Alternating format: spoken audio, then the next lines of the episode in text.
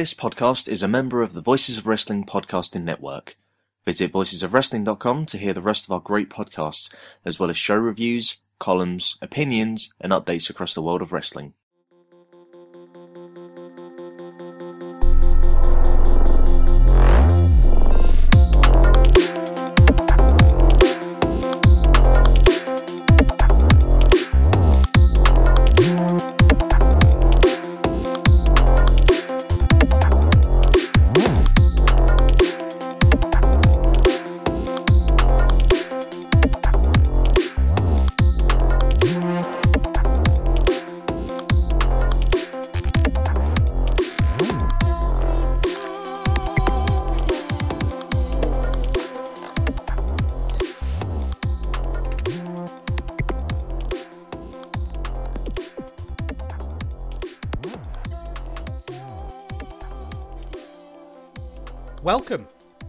Eurograps Express. I'm your host, Neil David. And we're back once again for a late night chat about everything that I've seen and thought about in European wrestling for the last fortnight. I'm fairly dedicated to this now. We've been doing it a few months. It's definitely in my sort of life now, this podcast. And uh, to the point where my wife actually said, We can't make plans this week because you said you're going to have to record. So if it's established, with your partner who doesn't have any interest in wrestling, who thinks what you write is weird, who, when I say, Oh, I've written a really good article, dear, and she goes, Oh, yeah, send it me, I want to read it. I know oh, full well she's not going to read it. You know, that, that's the that's the relationship that we have, but it's established with her now. So that's it. I'm, I'm committed to do it. And I've, I've been thinking about the podcast. And I didn't really talk about this very much at the start because I don't really like those podcasts that spend ages talking about themselves you know, or this is how I got into wrestling, and this is my goal with the podcast, and all this is my vision. I think you don't tell people about your vision; you just do it. There's this big thing in in in writing and creative writing that you you show, you don't tell. So, for example, if somebody is crying, you wouldn't say uh, Neil was upset. You would say uh, tears streamed down Neil's face. That's not a cry for help, by the way. I'm absolutely fine. Um, but I think it's better to just do your podcast, isn't it? It's better to just come out and, and, and start doing what you do. But the whole concept of what I wanted to do with this, just to sort of talk about it very briefly, was the late night chat with a friend. It's not uh, a news show. It's not even necessarily a, a reviewing specific thing show. It's just, hey, I'm a we, we're all friends here. Let's have a chat about the sort of things that we've seen because that's what my favourite podcasts do. I know there's a bit of a, a dichotomy between should you aim your podcast at being a radio show or should you aim it being a um, a podcast, for want of a better expression. And I'm very much in the podcast camp. I'm very much uh, somebody with a microphone and a computer talking about something they're passionate about because they're the kind of podcast that I like to listen to. But I was listening to the flagship podcast with Joe and Rich on the Voices of Wrestling podcasting network. And it really made me think about my own podcast because it was an absolutely fantastic episode. Um, they had big scoops. Um, and I definitely would recommend going back and listen. I mean, I'm kidding myself that anyone who listens to this doesn't listen to the flagship. But if you don't, for whatever reason, I mean, it was just, it was brilliant. They've got this Kota Ibushi news, and Joe broke it down fantastically, and he's got um, sources in the locker room, and he's he's he's he's saying I've got DMs from this person and DMs from this person, and you know these are Japanese speaking wrestlers, and the difficulty that he had of of translating these these messages, and and and because oh, obviously Japanese is a very difficult language to translate from. You know, you click on translate on a Japanese tweet, and it often sounds strange, and you get this kind of reputation oh, the, sorry, the Japanese kind of get this reputation as being very poetic, I think, and that their language is very strange, but it's not. It just doesn't have similar roots to ours. You know, we've all got Latin roots and they don't, so it just it, we could get a meaning, but things kind of evolved in a different way, and that's why it gets quite strange. And he's talking about the, the difficulties in navigating that. And then when the story starts to come out, you've got things like the Yakuza potentially being involved. You know, you've got um, extramarital affairs. You've got accusations that Gedo isn't even the booker, that it's this other guy, and Gedo's been getting all these awards, and he's getting to the bottom of whether all that's true. And it, it was just a really exciting thing, and I thought, you know what? I'd bloody love a scoop. I would on my on my podcast. It's not on the same scale. It's about a completely different scene. But I thought this just sounds amazing. I've had I get DMs from time to time from promotions saying, "Oh, will you check this out?" And you know, there's a couple of people that are really pushing Scandinavian graps with me that I promise I will get to. It's just these.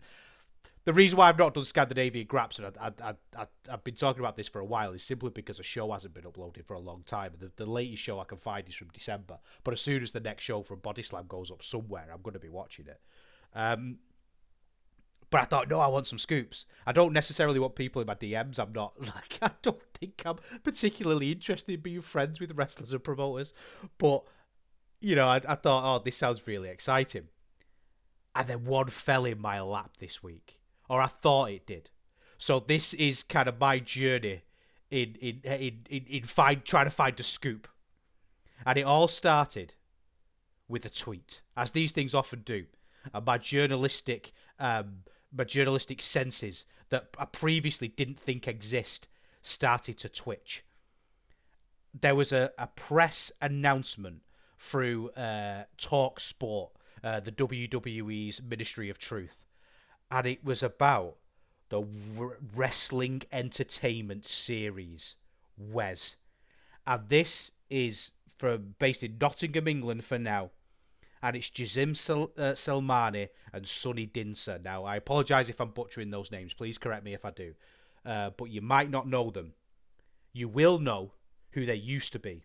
They used to be the WWE's Authors of Pain. Do you remember that really rubbish tag team that we convinced ourselves could be good one day, but they needed to wrestle against great teams to have good matches? Them. And they're launching a brand new professional wrestling promotion. And it's called WES Wrestling Entertainment Series, which is a terrible name.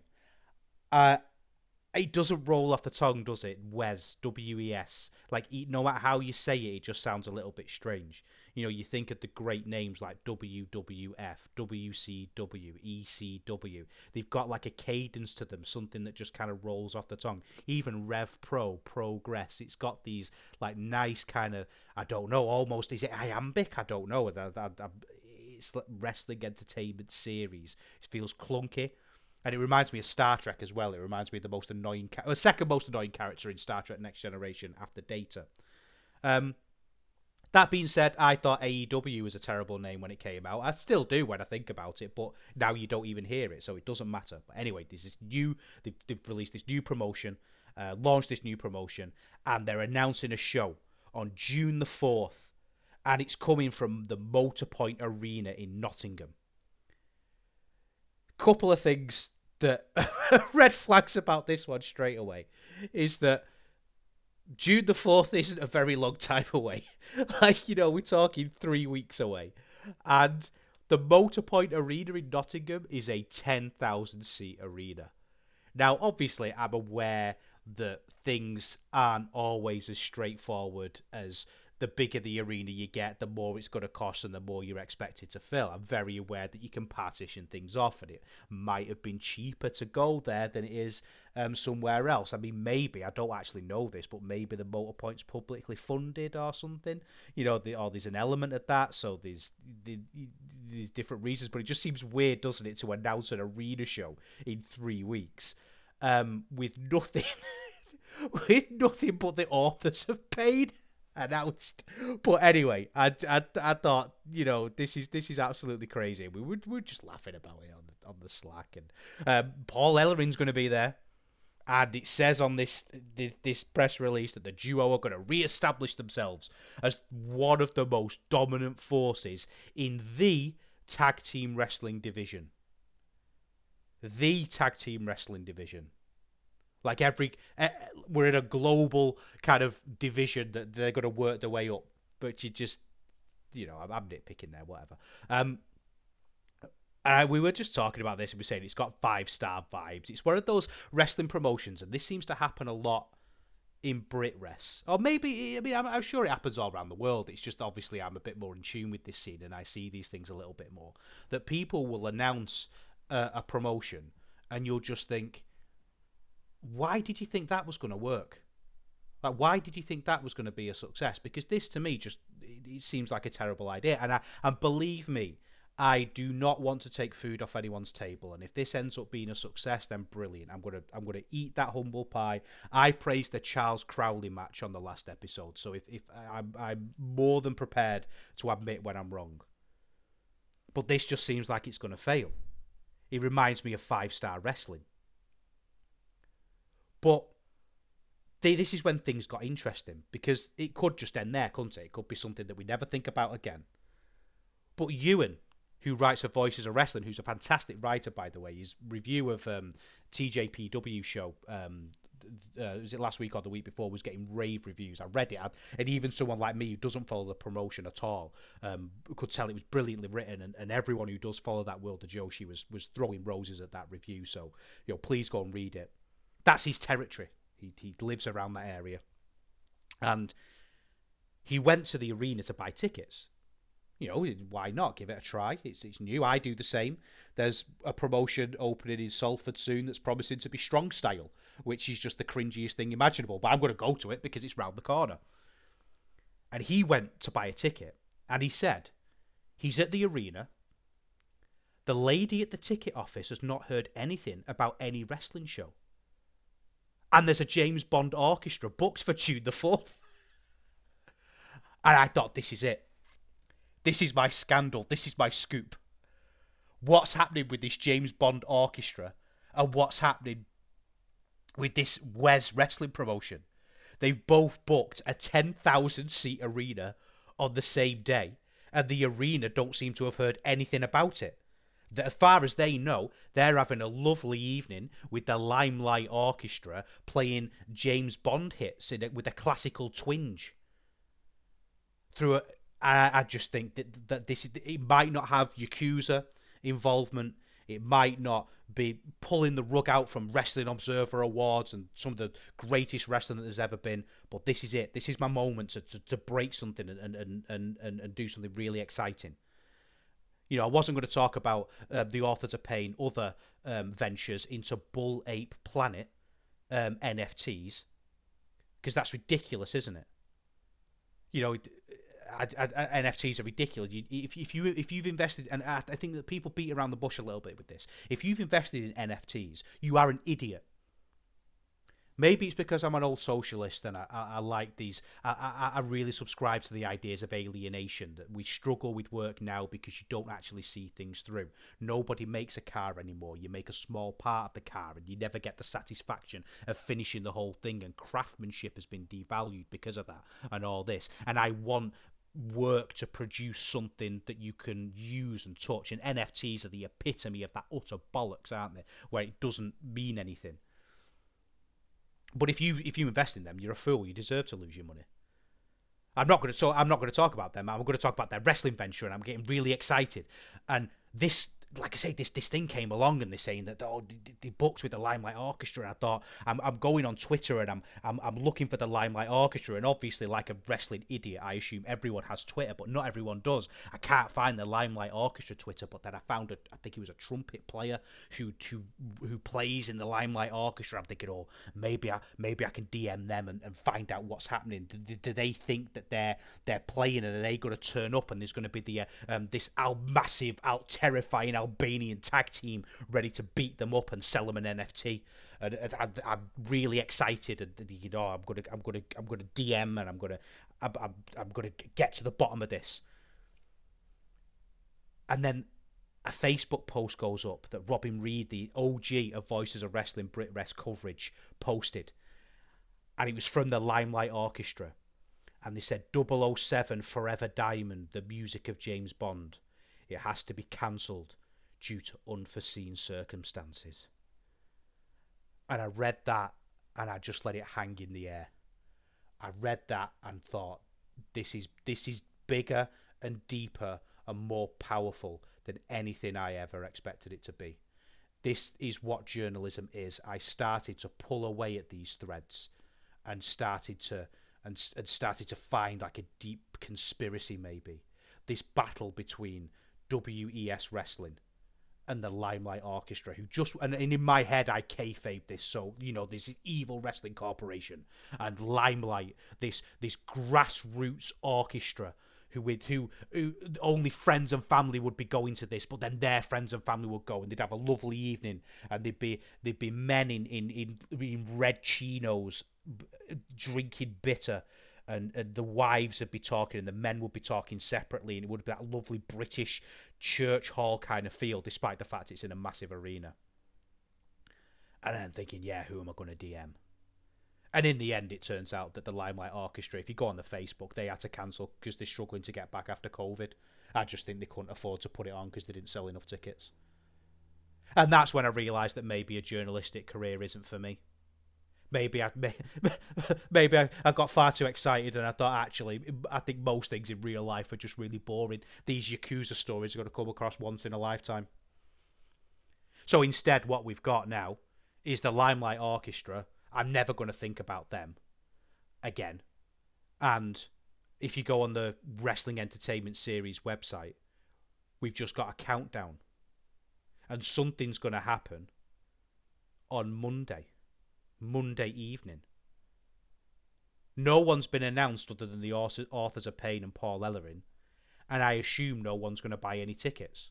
So at the minute, I've just got this image of Paul Ellering and Rocco on his motorbike coming out into an arena like times gone by, reliving his glories in this country. And then the, the, the sound of that engine, that potato Harley Davidson engine, echoing in an empty arena maybe just Ewan for Voices of Wrestling awkwardly sat there alone wondering when he's allowed to leave. But we'll see. Best of luck to him. I hope it goes really, really well. So that's the end of my journalistic career. Um, let's have a look at some other news, though, that's been happening in the British wrestling scene.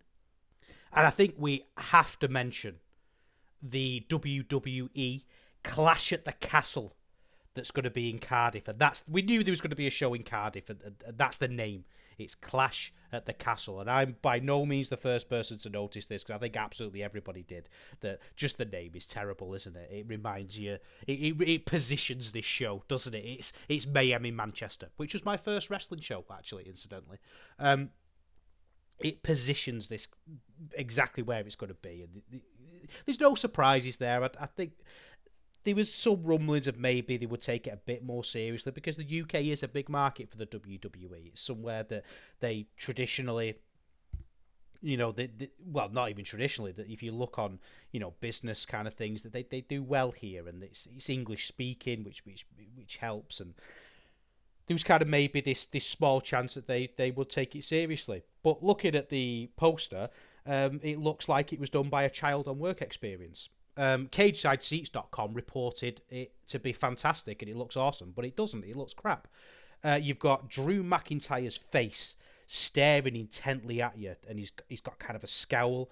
There's steam kind of flying from him in the background, like maybe he's you know he's got his sword, so maybe he's just done a really heavy bit of larping with his sword. He's got really into his larping, and now he's he's he's steaming because he's so hot. Um, and then on the sword, you've got pictures of uh, superstars like freaking Seth Rollins. Uh, you've got um, Bianca Belair, the smirking Edge. You've got AEW's own Cody Rhodes, and then a really weird picture of Becky Lynch. And so we're getting some big stars here. You know, the, these are, I suppose, if you're a WWE fan, these are the people that you're going to want to see.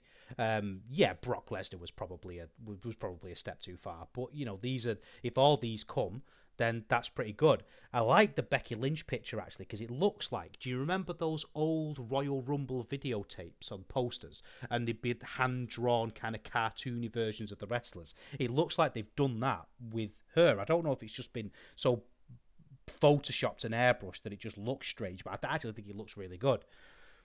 Then in the background, we've got the acknowledged one, Roman Reigns. It is Roman Reigns Reigns pose and he's screaming and the, the in the background there's the castle and the sky is on fire. You know, it's, there's nothing subtle about this poster at all. The the, the font that they've used is, is is just a step away from chiller. you know, it's just a small leap away from Chiller, um, and it looks crap, uh, and the show's going to be crap in it. So it's just.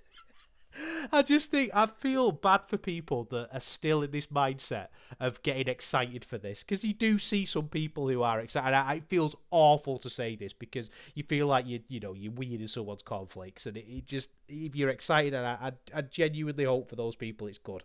But the what are the odds of this having a good match on it? What are the odds of this show having a match that is over three and a half stars? Because to me, unless you're really invested in a promotion, you've got to you've got to have a four star match somewhere, haven't you, to, to drag you in?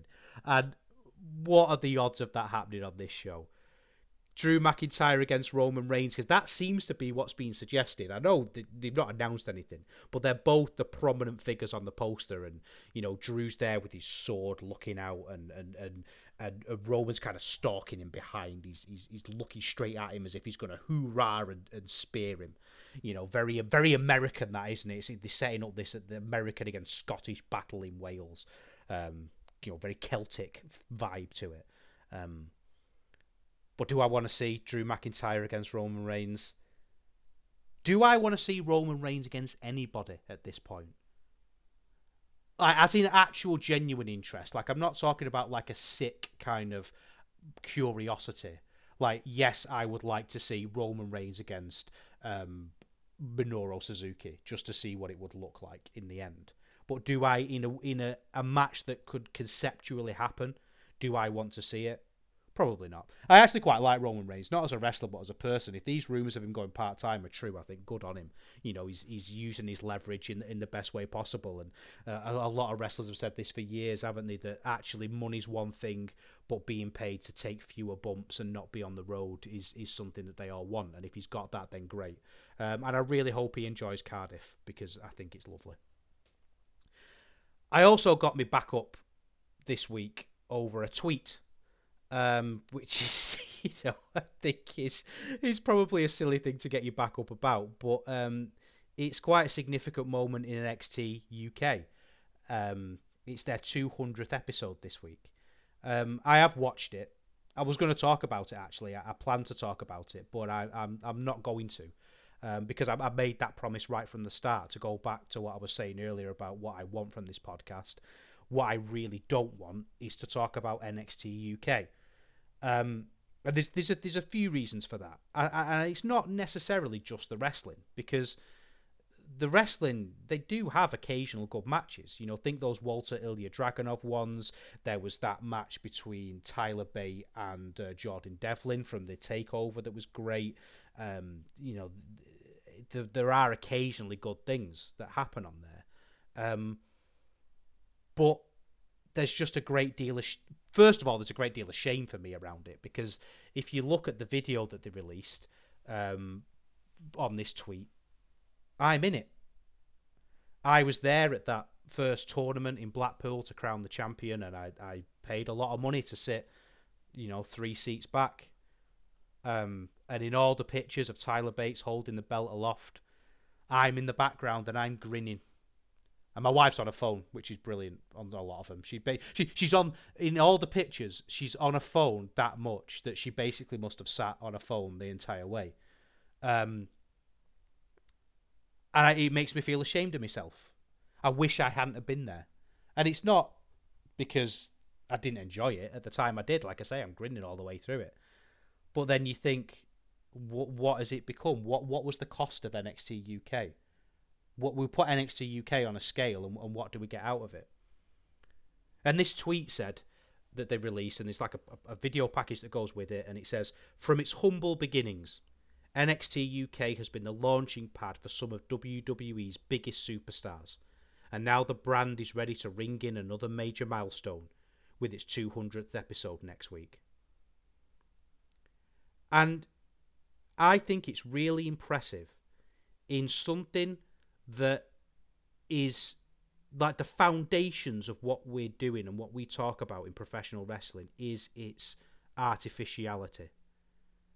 That is key to everything about it in a way that it isn't to many other mediums. Like if you watch a film, you know, you know that you're not watching a documentary when you watch the Marvel Avengers. but the the issue of it being quote fake never comes up. Whereas wrestling, and the reason why I think I find it so fascinating is because it's a sport that is constructed, and its fakeness is inherent to what it is.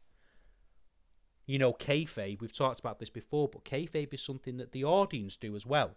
It's not just the wrestlers. Kayfabe isn't something that is done to you as a wrestling fan. Kayfabe is something that you participate in yourself. So for this tweet to feel disingenuous when all that lens is established, this idea of what we're watching being incredibly fake and rubbish, as in rubbish as in, you know, made up, not rubbish as in not good. Wrestling's mint. I love it. For it to feel disingenuous through that lens is impressive, isn't it? Even those first words from its humble beginnings wasn't humble. They marched their way in, waving contracts around. And we often forget about this quote from William Regal. And I think that it's really. It, it always sat uneasy with me. And I, when Regal went to AEW, there was this big kind of debate about is Regal good or not? And has he ever had a good match? And is he really the legend that people say that he is? And, you know, you can go back and forth. And, you know, people like Benno would maintain that he's rubbish. And then, you know, you've got people that Alan Counihan will say, oh, well, here's a couple of good matches. And there's a lot of, I, I like that kind of debate. I'm not criticizing either of those people. And I don't know where I stand on it. I think it's important that we chew on these things. It's fun to chew on these things. But these are often an aspect of William Regal that's missing, and these quotations like this. And he said at the when all these um, contracts were going round for NXT UK, and there was rumours about what those contracts actually meant because they were hiring independent wrestlers, and they were they were hiring wrestlers that we'd almost be, we become used to see seeing regularly everywhere and enjoying seeing. And when this issue of restrictions came in, it, it made people feel a little bit nervous. And this is what he said at the time. This is a direct quote. There is zero restriction on anybody working anywhere. This isn't the big bad wolf coming in to take away everything from everybody. This is to give these fellas, who we think are the best, some money in their pockets. Now, I know that he was a company man. And again, it feels weird to break these things down because wrestlers are always working and wrestlers are especially William Regal who who will maintain his professionalism to the end.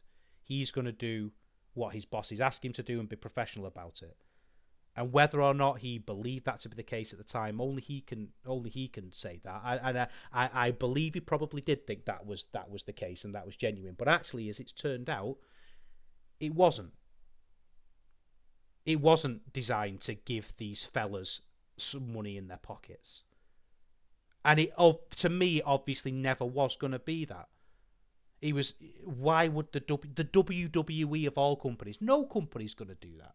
But why WWE of all companies? The reason why they put NXT UK in in live is fairly well reported by lots and lots of different places that it was to put World of Sport out of business.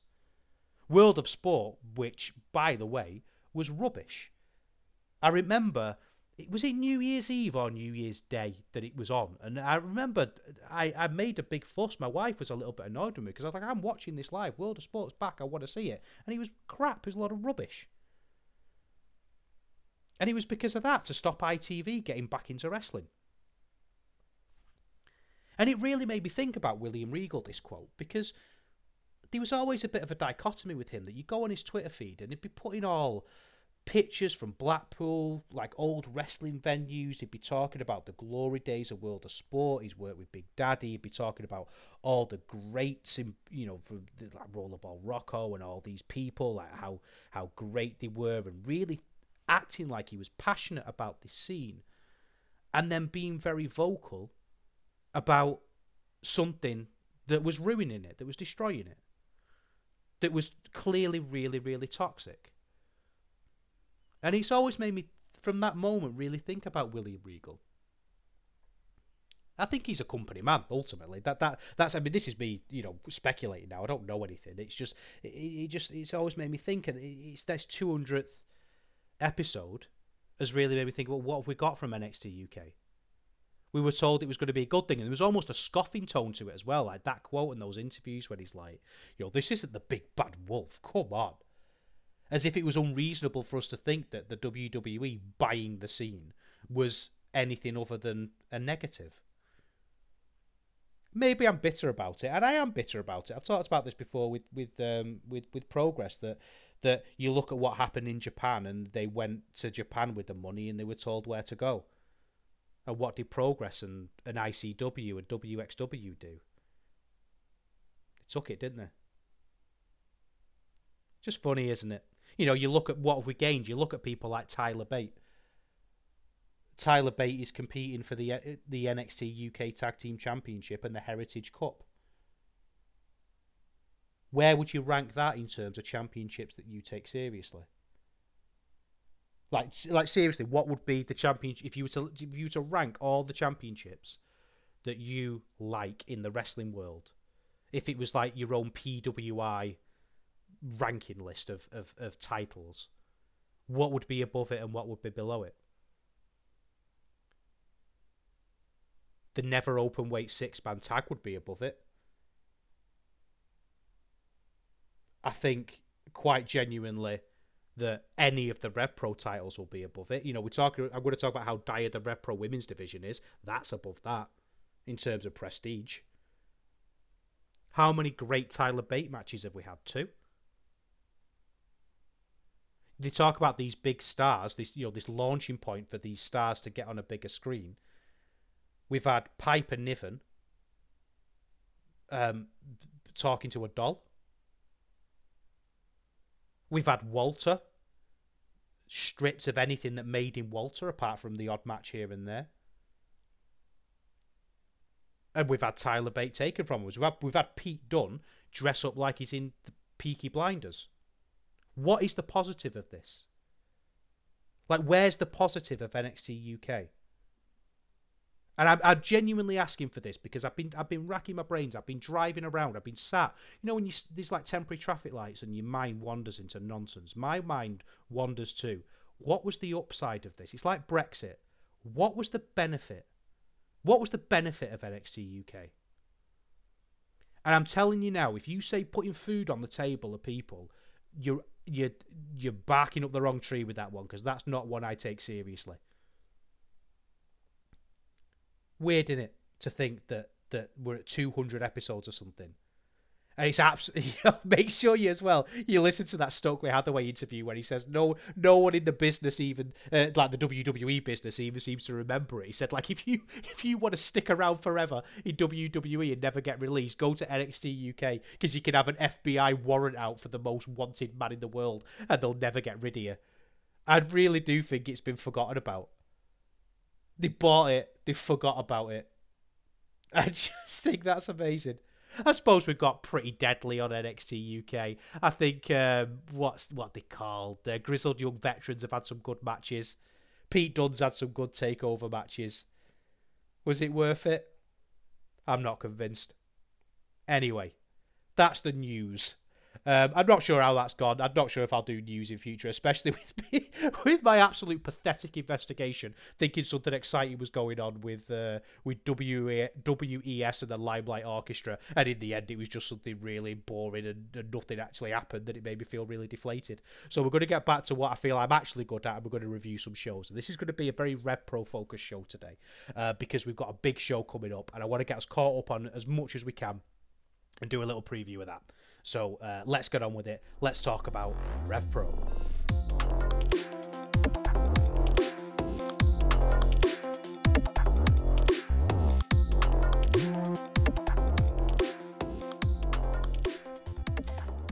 I don't know if I'm the only one who feels like this, but sometimes with the promotion, it how you feel about it is affected by kind of the buzz around it. And I, I think we can make out that we're not affected by things like that. But actually, I, I really am, and I think most people are.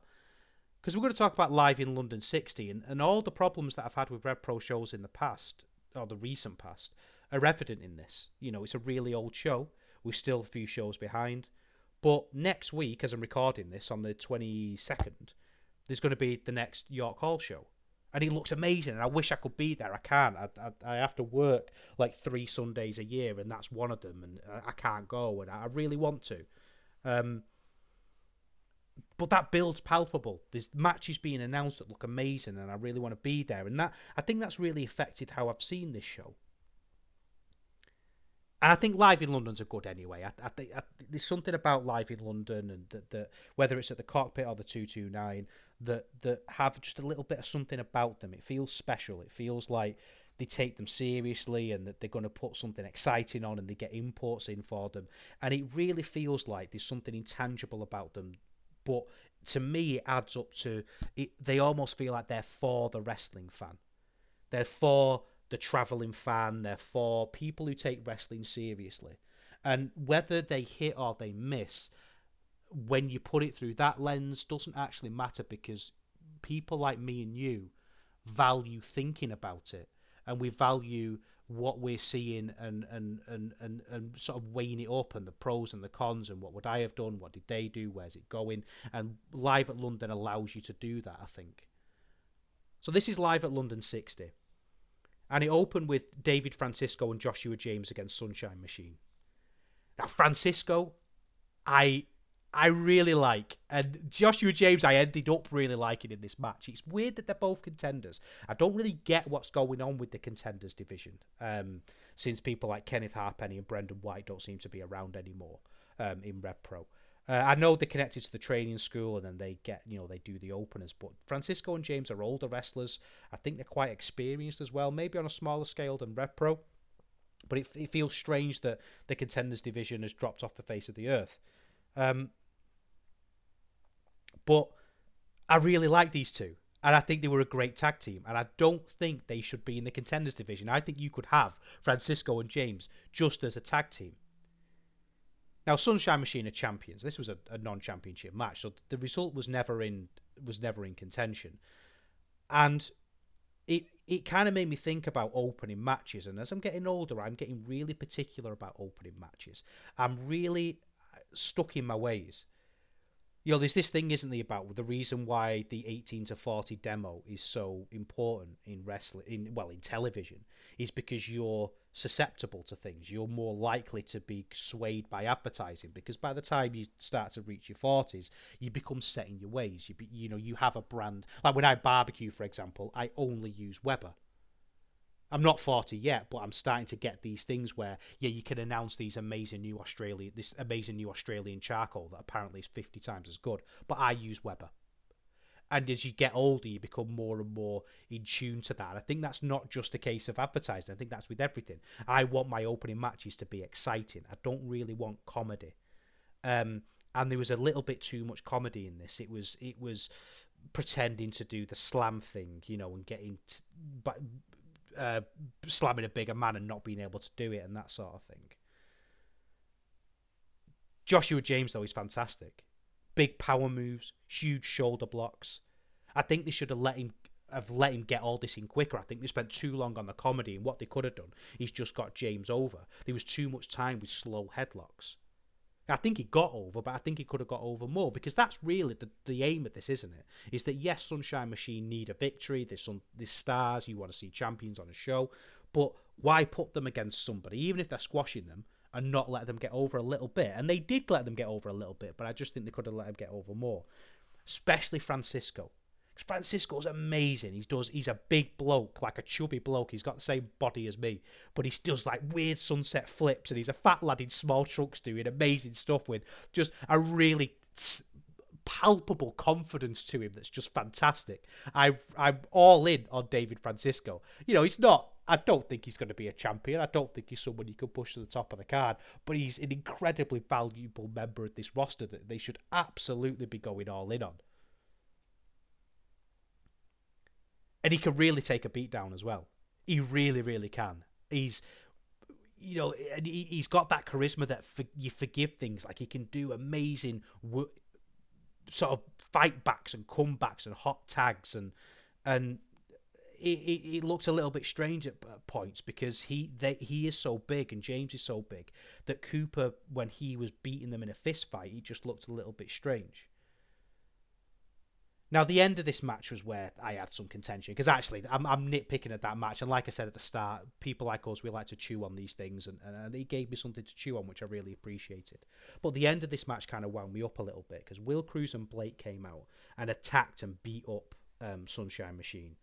And the, the Kroos delivered a really bad promo. He looked great, like the suplexes and the, the moves he was doing were great, but his promo was awful.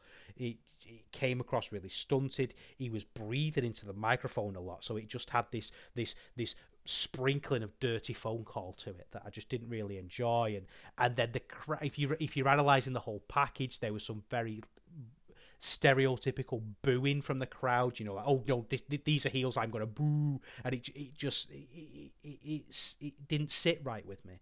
And he was saying things like, "They're not here to make friends. They're here to take over." Like, what are you? T- I hate phrases like that. What What do you mean take over?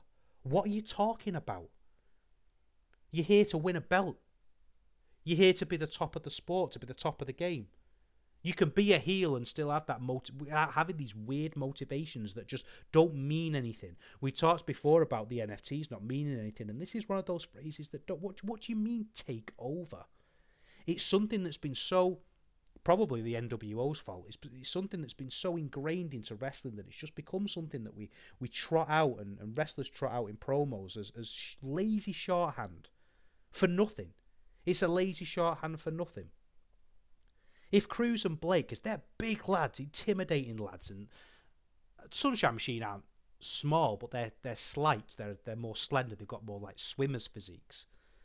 If Will Kroos and Blake would have just come out and squared up to them, that would have been an amazing visual, and that alone would have been more exciting than this because I don't see the beatdown. I don't see hear the promo. I just see Pro Wrestling Challenge, and it, it kind of it, it just it just it doesn't feel right with me. I don't know. I mean, tell me if I'm wrong. Am I being too nitpicky here? I just I just think that, that that's not. You don't have to do it that way. You could have done the same thing, got the same outcome in a better way. So do it the better way. Don't do it in the rubbish way that we've been doing for years and it's boring. Next up, there was Robbie X against Lee Hunter. Um, this is a feud that's happening between you know you got Robbie X and RKJ on the babyface side and Lee Hunter and Dan Moloney on the other. And it's been quite a nice little feud they've been building because the idea is that Dan Moloney is, or initially the idea they presented was that Dan Moloney was very manipulative and Lee Hunter's somebody who's been around forever but never really done anything impressive. He's, he's, he's, he's sort of always been around on the mid card with his brother in the tag team and they've, they've just been passed by many others. And now it's his time. He's thinking, I'm annoyed about this now. And Dan Moloney, uh, they're they know each other, they've trained together for years. Actually, maybe I should be a bit more like Dan Moloney. And there's something about that story that I, I really like, and it, it, it's a very subtle, real story that I believe, like someone, a veteran like Lee Hunter, would become annoyed at this point in his career. He would be frustrated um, about things. And the way he came to the ring really sold that. He had almost like a creepy attitude. He, you know, he, he was subtle. He was carrying himself in a slightly different way. Like when he walked in the ring, he, he stared at the ring announcer, and she kind of really subtly just moved away from him a little bit, like as if she was a bit like, "I don't know who you are anymore." And I thought that was a really lovely little moment and obviously Robbie X, I think he's great. I think he's really underrated. I think he's a great wrestler. You know you're going to get a certain standard with Robbie X, a standard that's going to be that's going to be at least good. And he, they started this by brawling on the outside, and I hate that. I just you, the crowd can't see it, so only a small proportion of them are reacting, and they're just walking around and I feel like we see through this as fans that just walking around and hitting heads off walls is really easy and really boring. It doesn't really have that Stan Hansen feel to it when 99% of wrestlers do it. It just has a really boring feel to it. But once it got into the ring, it was great. They wrestled like they knew each other because they do know each other. There was dodges into dodges, and X dominated for a lot of this, which he should have done because Hunter isn't the most exciting wrestler when he gets on the offense, but he's perfect for this spot. He's perfect to be in this revolving feud. Um, he's great at selling, so when Robbie X is pulling his arm out of his socket, he, he looked great. He was always in the right place. Um, and then Lee Hunter took over, and it, kind of fell a little bit there because Lee Hunter wrestled like he was in, you know, one of them territories that they used to have in America in the past when wrestling was good. Um, and he, you know he's doing that move where he just holds onto his face and he's digging his hands into his face, and I don't really know if he's supposed to be poking him in the eye or what. And you know, it was a bit like, oh, I'm a baddie now, so I'm going to do what a baddie does. Didn't really work for me. It just, it felt like a, a bit like we're better than this, you know. The ending was really cute. Robbie X did a cutter to the ref uh, by accident. You know, um, Lee pulled the, the ref in front, and it was going to be a, a, a cutter to the ref, but he got out of it. Then there was a low blow, and I guess it was cleverer than a ref distraction in a technical sense. But if something's rubbish, it's still rubbish, and I feel like when Lee Hunter was leaving the ring and he was cackling and laughing like ha ha ha I pulled one over on you by cheating and I got the victory. I just thought, are we not better than this? Surely Lee could have just won. Robbie X isn't going to lose anything by losing to Lee Hunter if Lee Hunter's upped his game. I just I felt like it was a really strange way of doing things. Then we're on to the women's division. Got Alex Windsor against uh, uh, Nightshade. called Lampshade by the crowd, which I thought was excellent. Um, and the women's division is still really struggling. Windsor came out and she didn't get much of a reaction. There were some people chanting for her, but you could tell it was very small pockets. Um, and I feel like the women's division just isn't getting the attention that the top of the card are doing. Yeah, I've got issues with how it's kind of playing out with the subtlety of it, but if you break down that story with those four blokes at the top, it's just a very subtle thing with interesting story that Quildan's really good at. And actually, we're not really getting much from that in the women's division. They spent far too long focused on a on a pure blue eye run for Hyan, which didn't work, and Rhea O'Reilly being the heel, which again doesn't work. And now we've got Nightshade, and Nightshade's really corny.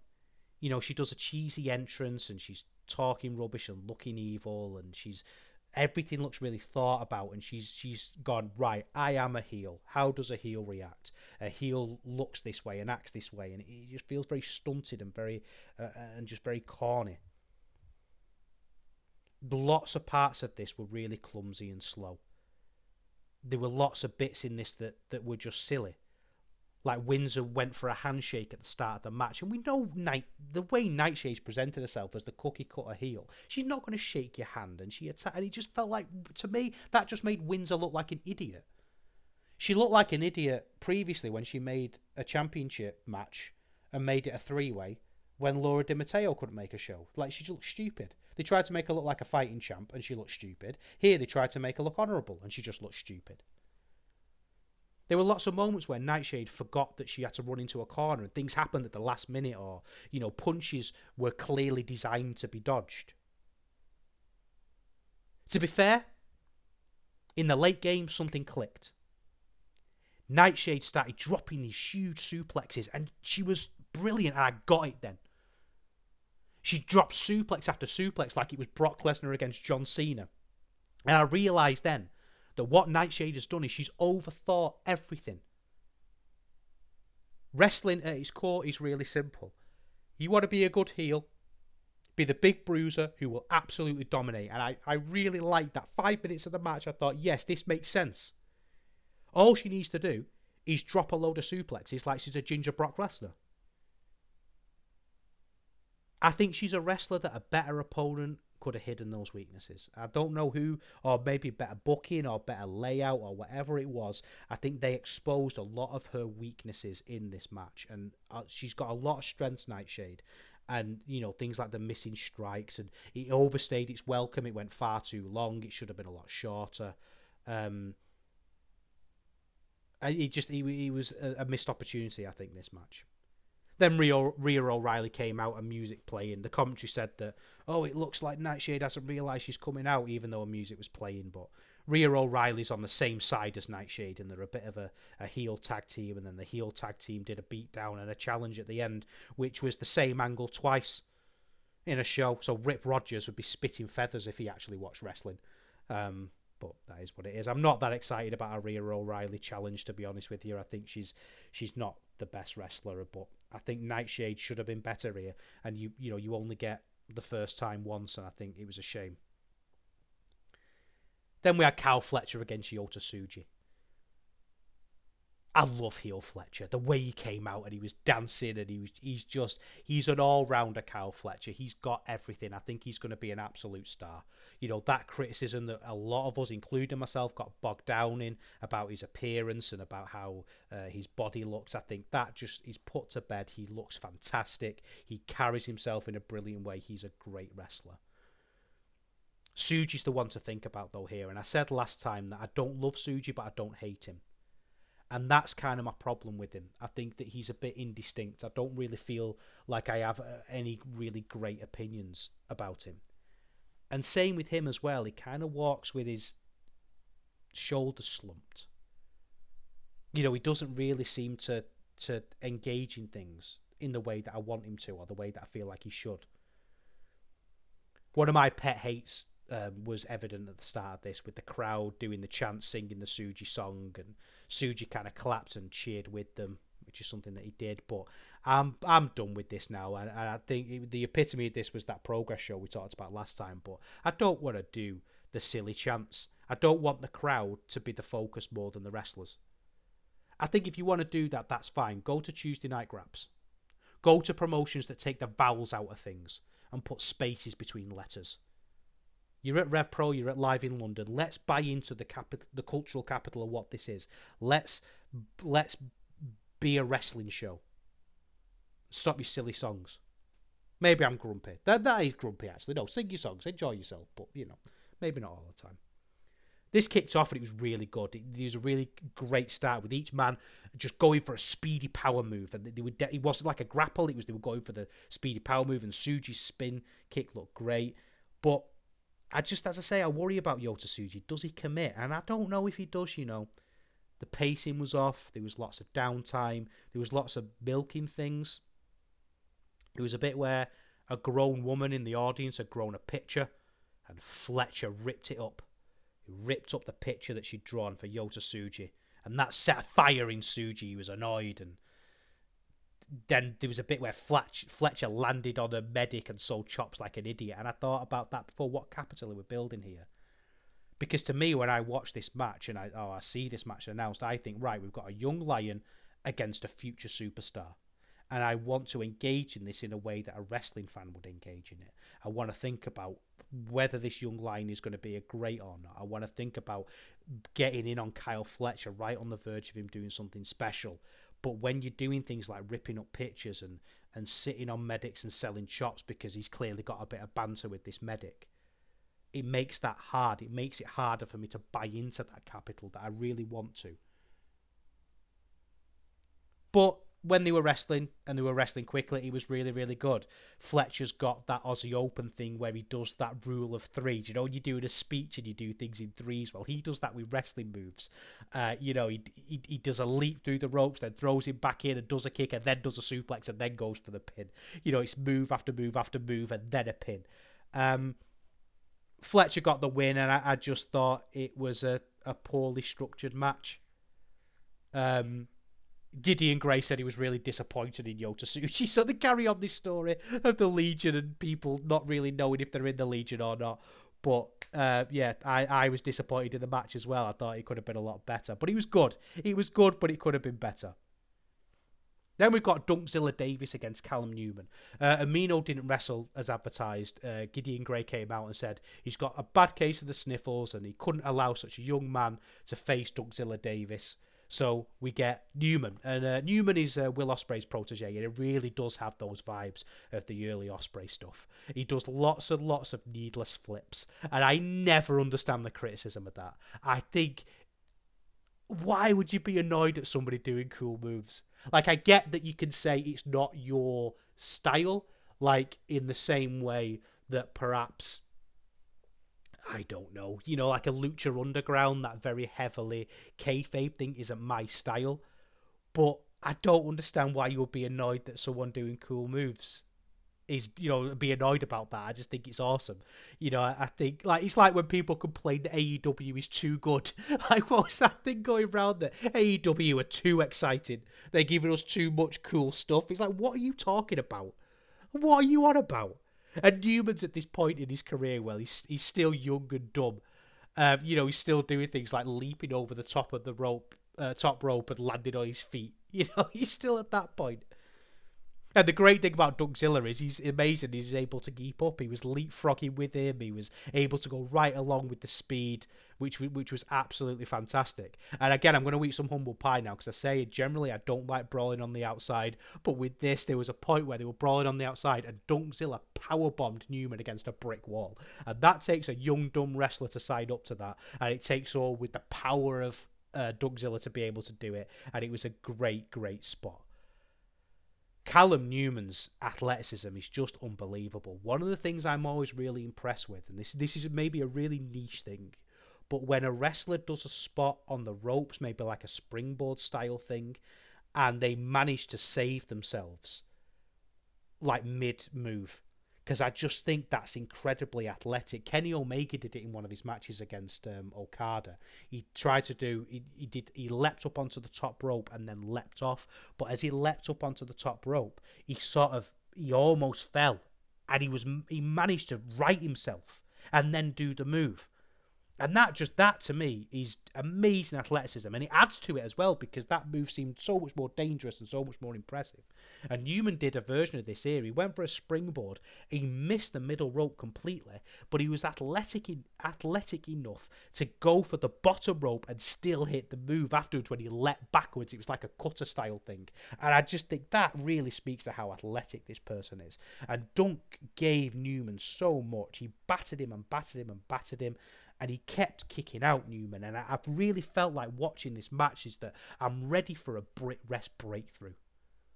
I've been talking about Luke Jacobs a lot with this, that I'm ready now for somebody on this scene to have a breakout match.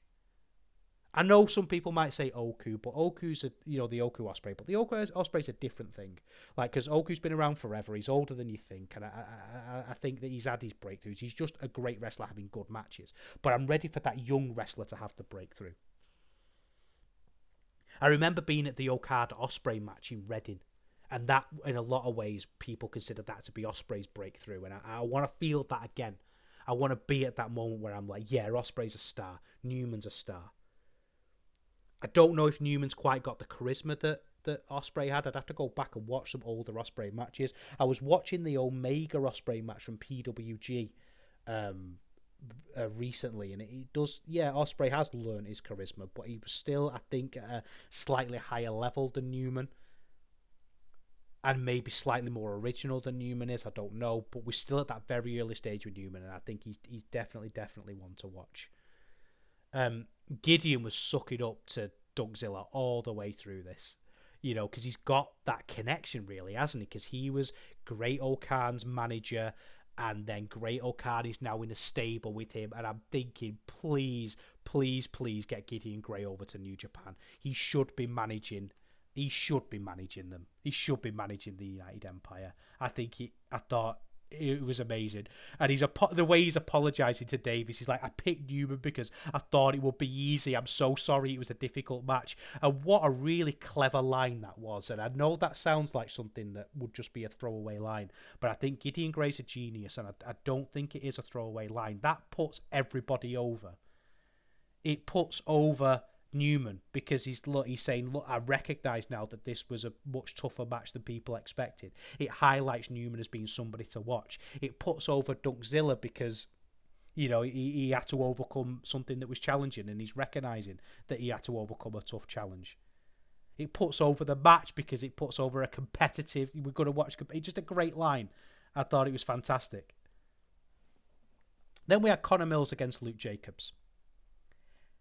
Now, I said about waiting for that big match, waiting for that big breakthrough match, and I think Luke Jacobs is the one that I think it might come from, but I'm not so sure. I gave his match against Oku four stars, and he's against Connor Mills here.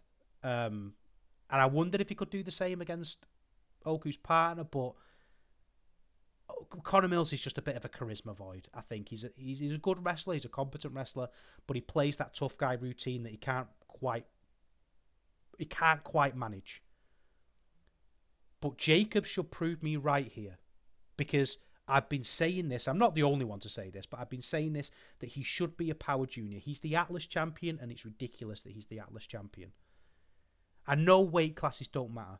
I know it's just a storytelling device, and he is right on that cusp, and he can go either way. So he's either going to be the heaviest bruiser in a junior heavyweight division, or he's going to be the lightest man in a heavyweight division. But by saying he's a heavyweight and by putting the Atlas Championship on him, you're giving him expectations that he's going to be able to go in there with the with the likes of Jonah and throw him around, and he just can't. And you know, and actually in this match, Quildan mentioned this. So Quildan is confirmed as a Eurograps Express listener. So hello, Andy. I hope you're having a lovely weekend.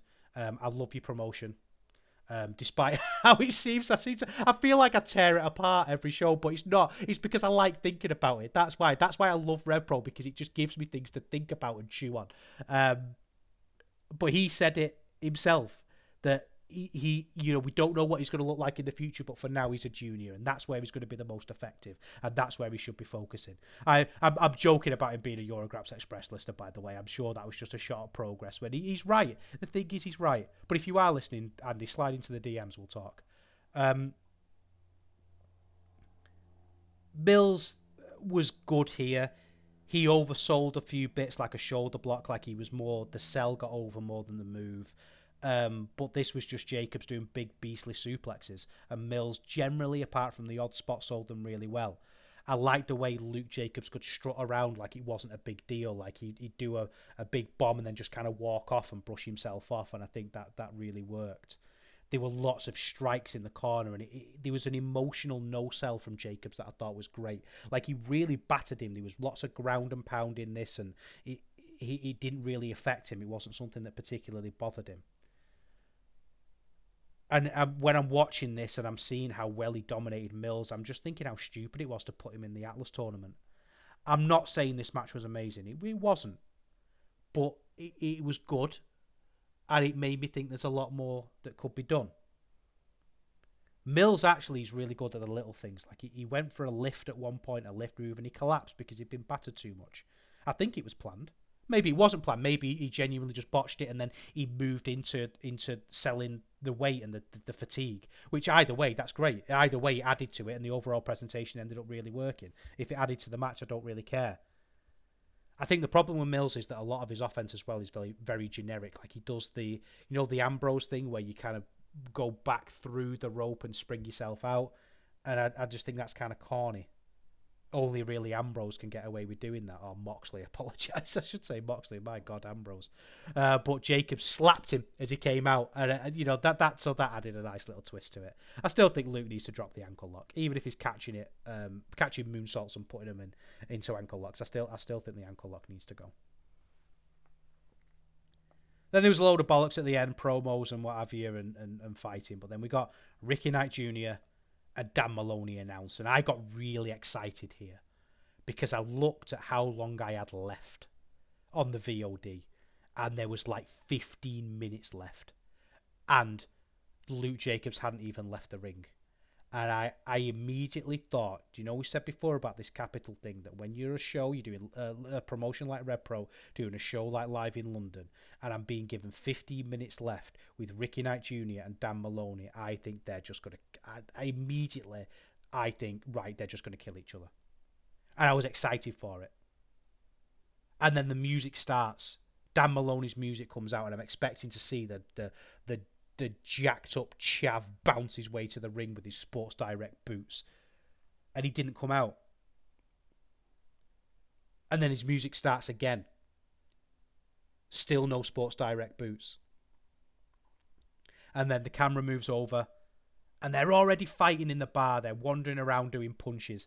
And I thought, I know what you've gone for here you're going to have a few matches between these two, and it's going to be a feud. And in fact, they had a no DQ match at the Sheffield, so this is kind of the middle match that's going to build up to that. And I get what you're doing with it, but this just felt too cute to me. Like, think about those matches that you have where they start in a ring, you're given a moment to wait for the bell, and the wrestlers are just ready to gun at each other. Think about those Ishii matches in the G1 where he's kind of like holding himself back on the ropes. He's got hold of the top ropes and he's almost pulling himself forward as if he's ho- physically holding himself back.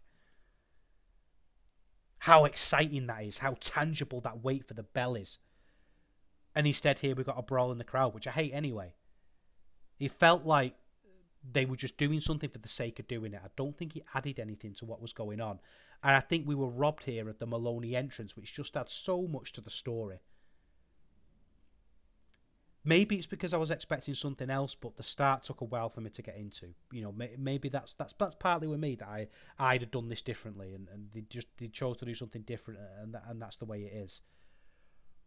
But once Moloney became Moloney in this, it was great because Moloney. I, I was listening to the um, the fantastic British wrestling experience, uh, and I think they were kind of saying that they prefer the Progress Moloney, and I don't. I think the Rev Pro Moloney is 10 times better. You know, moments with this when he's encouraging uh, RKJ to slap his chest and screaming at him while he does it just look great. It looked absolutely terrifying. And RKJ's RKJ. I say that every week. He's a legend. He's a star. He's not a legend. Sorry, I went very British then. Then I went very like, I went very progress fan. Oh, he's an absolute legend. Meiko Satomura is an absolute legend, mate. Have you never seen her? Well, you know, yeah, I have seen her, and you haven't. So shut up. Um, anyway, got very angry then.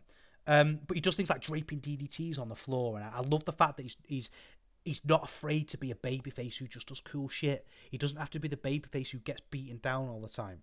Just like the heel doesn't always have to be the heel who cheats, the babyface doesn't have to be the babyface who, who, who gets battered and, and goes up against the odds. There was a chair spot in this where they got chairs and sat down and slapped each other and then they moved the chairs away. And it just felt a little bit contrived. Again, it felt overbooked. It felt like they were trying to do something different and they were trying to do something a little bit more exciting. Um, but it just didn't really work. And I, I, think ultimately what they did was less exciting than just wrestling.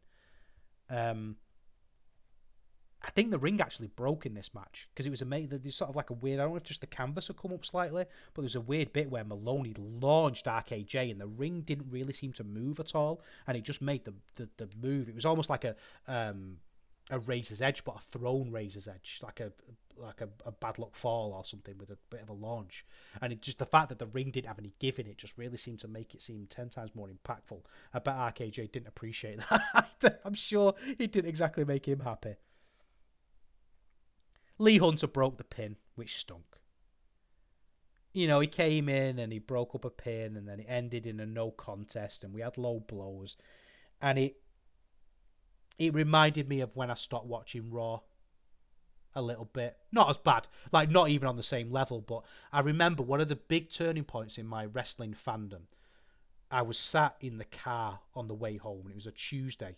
It's obviously Raw's on a Monday, and I was sat in the car on my way home, and I had this thought pop into my head, and the thought was, I really wish I didn't have to watch Raw tonight. I don't want to watch it. I really wish I didn't have to watch it. And then almost immediately afterwards, I had this epiphany, almost like something had appeared to me. And this thought was, was dropped into my brain from a higher power, and it said, Neil, you don't have to watch Raw tonight. And I never watched Raw again, and I've not watched it since. And this kind of reminded me of that, but not as bad. You know, like you, because they do like main events, they'd announce a match that actually would be all right. You know, like a nice tag or something like in a feud, and then it you knew, you knew that it would always be ended by some sort of shenanigan. And it just, it to me, that deflates me a little bit. Like I don't mind a no contest if it got so violent that they both got disqualified or because yeah you're telling a story and i don't necessarily mind it in and of itself it's just the way they did it here just really spoke to those old old raws but overall, I thought this was a really good show, and it was a show that you know, especially that Newman Dunkzilla match. I think that was a match really worth watching. I think more than ever, I'm looking at RevPro's roster and thinking, wow, and I'm I'm waiting for them to pull triggers on certain things, like especially RKJ. I kind of feel like I wish RKJ and Dan Moloney were getting a big match in a high profile spot um, with a big crowd and uh, you know coming up. But I, I, think they're just a really exciting promotion and an interesting promotion and a promotion that I don't feel insulted by.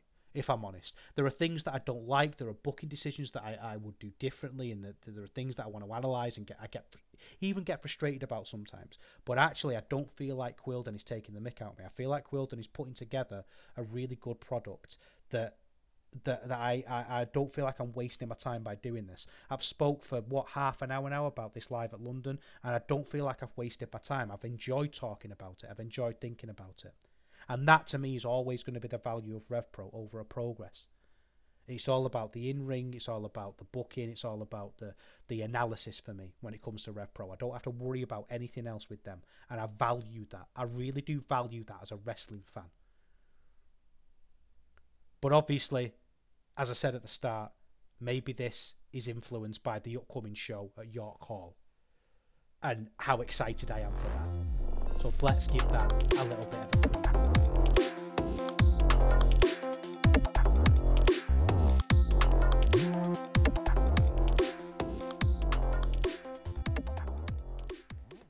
The reason why I'm so excited about Epic Encounter, the next show at York Hall, is because I can be excited about it without any caveats. It's not good for a British wrestling show. It's not good um, be- based on the talent pool that they've got. They've not done a good job with scant resources. They've genuinely just put on a really good show, or looks like they're going to put on a good show. We talked about Progress's money woes a couple of weeks ago, but uh, ticket woes, and how they don't seem to be selling the, the amount of tickets that they expect to, um, and they seem to be really struggling a little bit. But RevPro aren't. They're selling. They're doing a 1,200 seat venue, and they've sold it out. This is probably going to be the biggest show of the year in England, at least. And we can work ourselves into a shoot sometimes about how you get to this point. And really, what Rev Pro have understood and what they've they've bought into with this show is that you sell tickets by booking good stuff. If you want people to come and watch your wrestling show, you don't witter on about how you should support indie wrestling. You know, you look at some promoters on Twitter who like to say, "Oh, we really need your support with this," and if you want to keep British wrestling alive, we, almost as if like the onus is on the consumer to support the promotion when it's not. The onus is on the promotion to put on stuff that you want to see. You shouldn't have to try and persuade me to support a company. I should want to go and see what support doesn't enter into it. I should want to go and see what's being put on. And by booking some of the matches on this show, it shows that RevPro really, really understand that. And it shows that it works because they've sold it out. 1,200 tickets gone. Based purely on good matches. And a lot of these matches don't have really any direct storyline implications. As great as I think some of the stories are in RevPro, it's not that they're bred of people wanting to go and see the next chapter. They've just booked cool stuff that people want to go and watch. So let's have a look through this card then, because I do think there's some really obviously exciting stuff, but some other exciting things that might be bubbling under the radar a little bit. Um, first off, we've got um, we've got Luke Jacobs against Robbie X, and I've talked a lot about Luke Jacobs, and I've I've sort of talked about this till I'm blue in the face about how he's ready for his breakout performance, and this could very well be it. I think Robbie X is fantastic, but Robbie X is a good opponent for him because he brings the speed. Robbie X is a, is a, is a high flyer. He's very competent in lots of ways, but he's somebody who Luke Jacobs can really get that kind of juxtaposition with because he can move so so quick, and then Luke Jacobs can stop him suddenly with clotheslines and big power moves. You know, Robbie X isn't so big that that's going to be an issue. I really do think that this is going to be something that he can, he, if he wants to and if he's ready to do it, he can have that breakout performance. Whether he will or not, I don't know. Robbie X has got a funny history for me at York Hall. I remember when he had that feud with RKJ, and I was really excited to see um, the York Hall match, and it ended up being quite disappointing. I thought the better matches were in smaller venues. Um, could have just been a one-off, I suppose. I don't think you can read anything into that. Um, but this one is again still really on the fence, but it has a chance to be. Uh, it has a chance to be to be absolutely excellent. They've announced velocities against Aussie Open and we've talked a lot about how RevPro speak to a certain wrestling fan.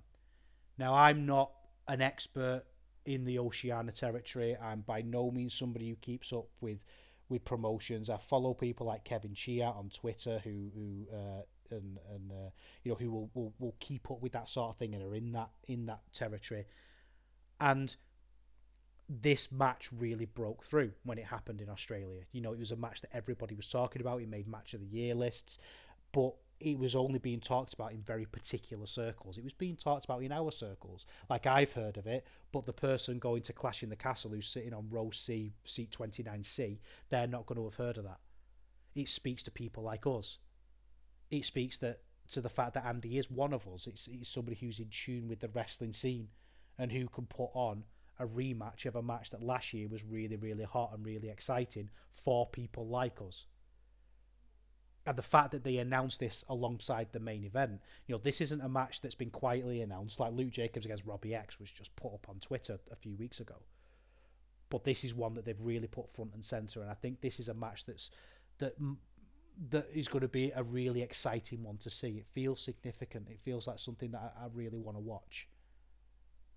I think Aussie Open for me are my favourite tag team in the world at the minute. And I think the tag team division, tag team wrestling worldwide, is really strong. We've got to start talking about the Great British Tag League, and I think it looks absolutely fantastic. But of all those tag teams, I put Aussie Open at the top. I cannot wait to see what they do in New Japan. I think they're going to be amazing. I think giving them these bigger and bigger opportunities is it's taken a long time, but I think it's been well deserved.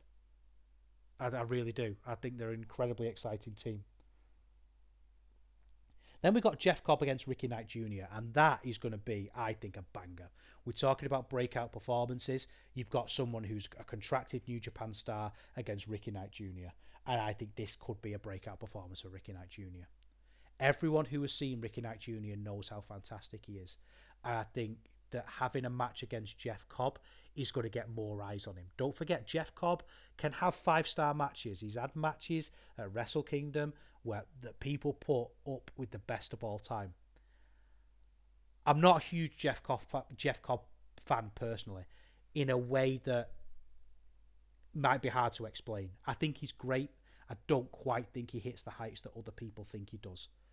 That's not to say that this can't be an absolutely fantastic match. I think it can be, but I think it's not guaranteed, and that that in a way makes it kind of more exciting, doesn't it? That you know I'm really intrigued to see what somebody like Ricky Knight Jr. can do with a Jeff Cobb, because I, I feel like, and I don't know this, but I feel like Jeff Cobb is the wrestler that needs to be led.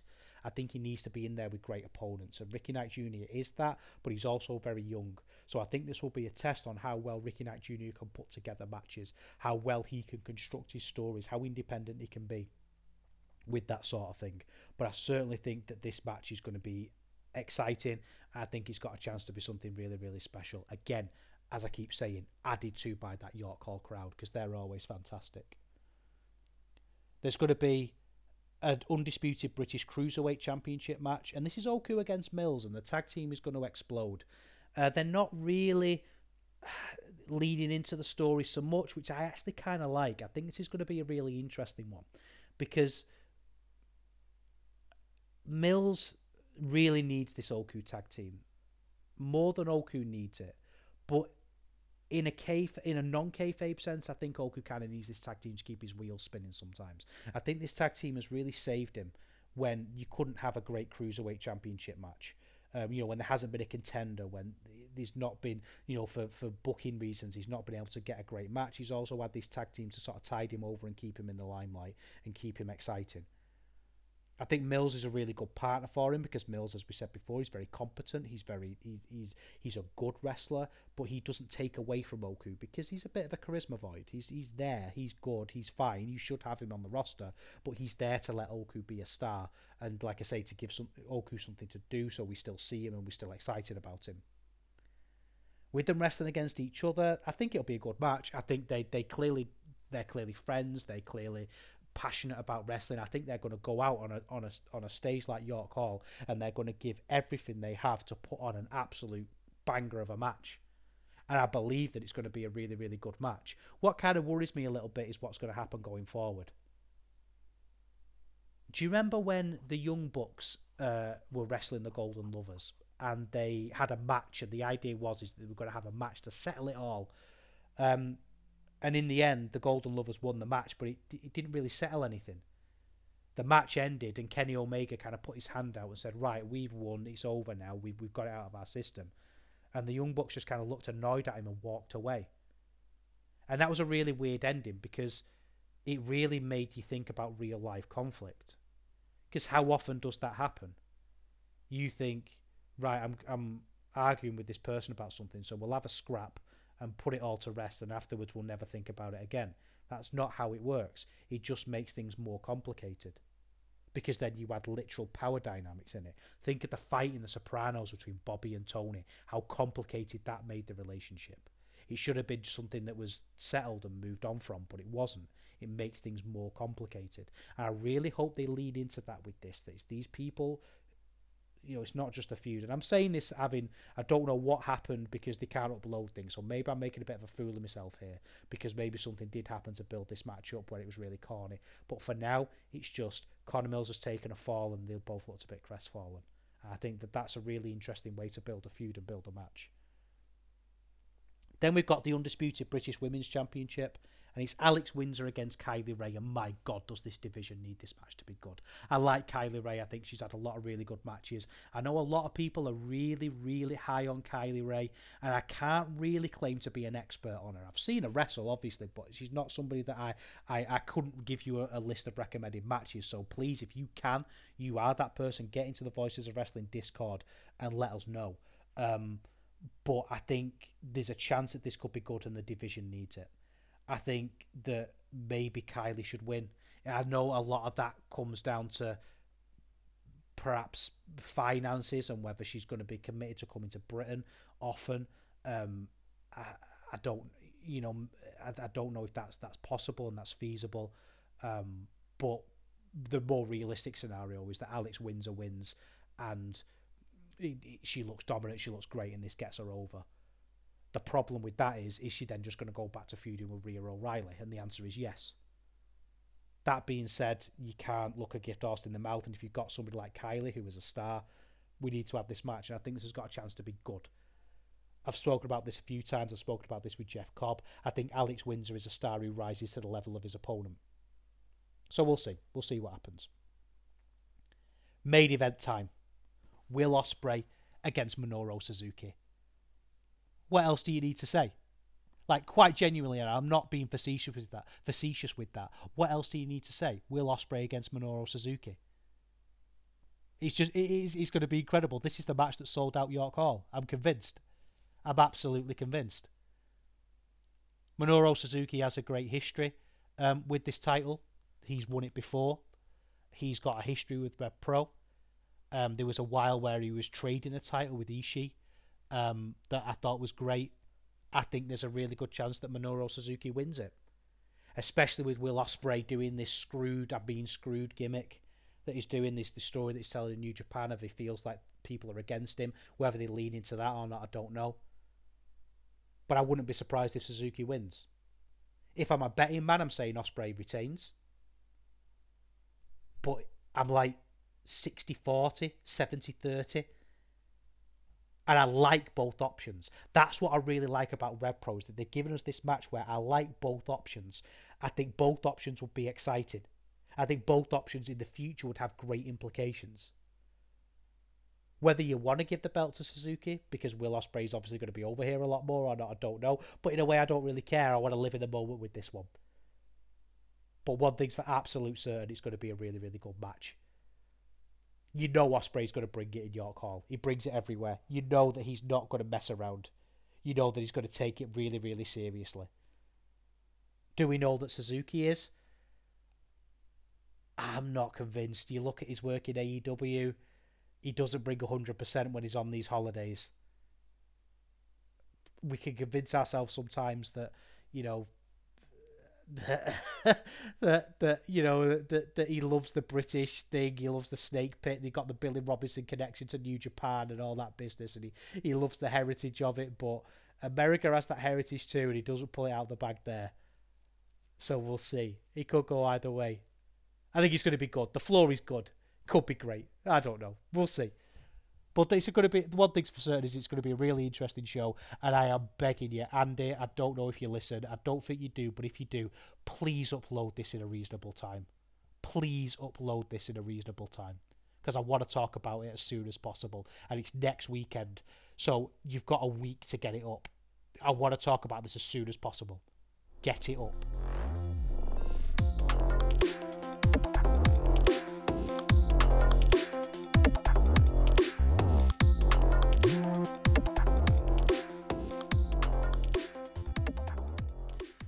So that's your lot for another fortnight of Eurograps Express. I hope you've enjoyed it. I hope you've uh, had a relaxing evening. Uh, the sun, yet again, is about to come up here because it's about what time are we on? it's like quarter to five. Um, so I can hear the birds chirping and I'm, I'm feeling a little bit woozy. I love this this time, you know, when you're just that spaced out kind of dead time that you have that not many people see. You feel like the only person in the world who's awake. Um, I hope my embarrassing journalistic career um, wasn't too cringeworthy for you. Uh, I'm sorry I couldn't find you anything more exciting, but I think it's just going to have to be me talking about shows. I think we're going to have to settle with that one, aren't we? What else can we do? You've got to play to your strengths, like I said about Nightshade, and my strength clearly is not investigative journalism. I might start reading some books, maybe, you know, I might read some Watergate books and see if I can start start getting some hints, but I doubt it. I think I'll just stick to what I do now. So, have a lovely fortnight. I hope you have some nice teas, and I'll see you soon. Have a good one.